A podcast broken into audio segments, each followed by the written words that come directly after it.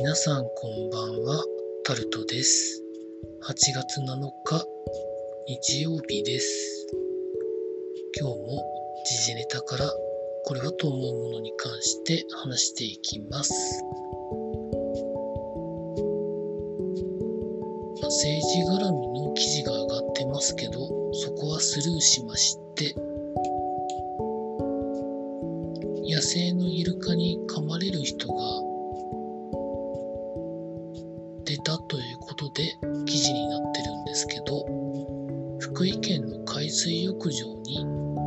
野生のイルカがやってきてたまたまそこにいた男性が手を噛まれて3針縫う怪我をされたということで福井県内の複数の海水浴場では野生のイルカが目撃されているということで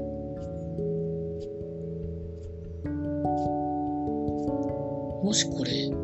イルカ見つかったら何かしら対処しなきゃいけないんですかね、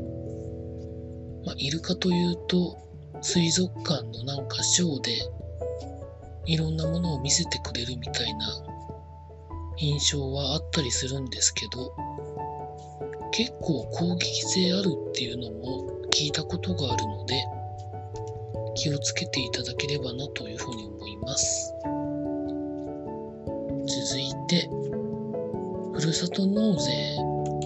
に関して北海道が突出して寄付額が多いということが記事になってます。一時期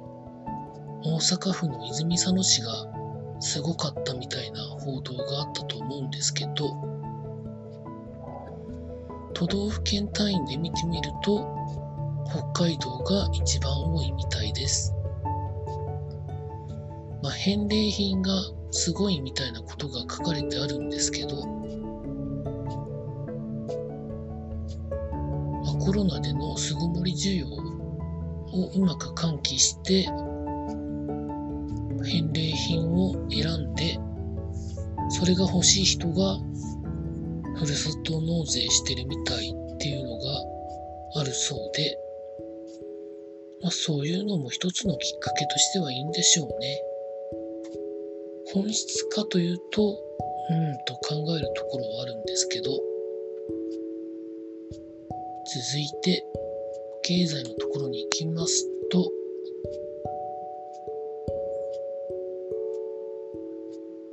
まあ、大雨の被害がいろいろなところで出てますけど、JR の北陸線がレールが曲がったり、まあ、いろんな故障があったということで、運転再開は11日からを目指して、いやいろいろ修復作業をやっているということが記事になってます。大雨で7カ所に被害が出ているそうで、まあ、すぐには治らないみたいな感じですかね。まあ、こればっかりは、まあ、不可抗力の部分もあると思いますから、再開するまで待つしかないですかね。続いて、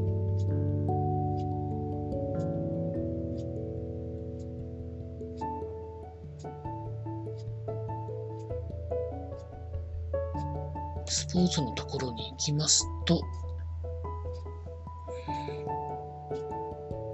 プロ野球日ハム対オリックスの試合で、オリックスの杉本選手が2日間で3回ボールを当てられるということが記事になっていて、スタジアムも、スタジアムも騒然となったということが記事になってます。1日目に当たった時には、日ハムの新庄ビッグボスも心配そうに見つめるみたいな。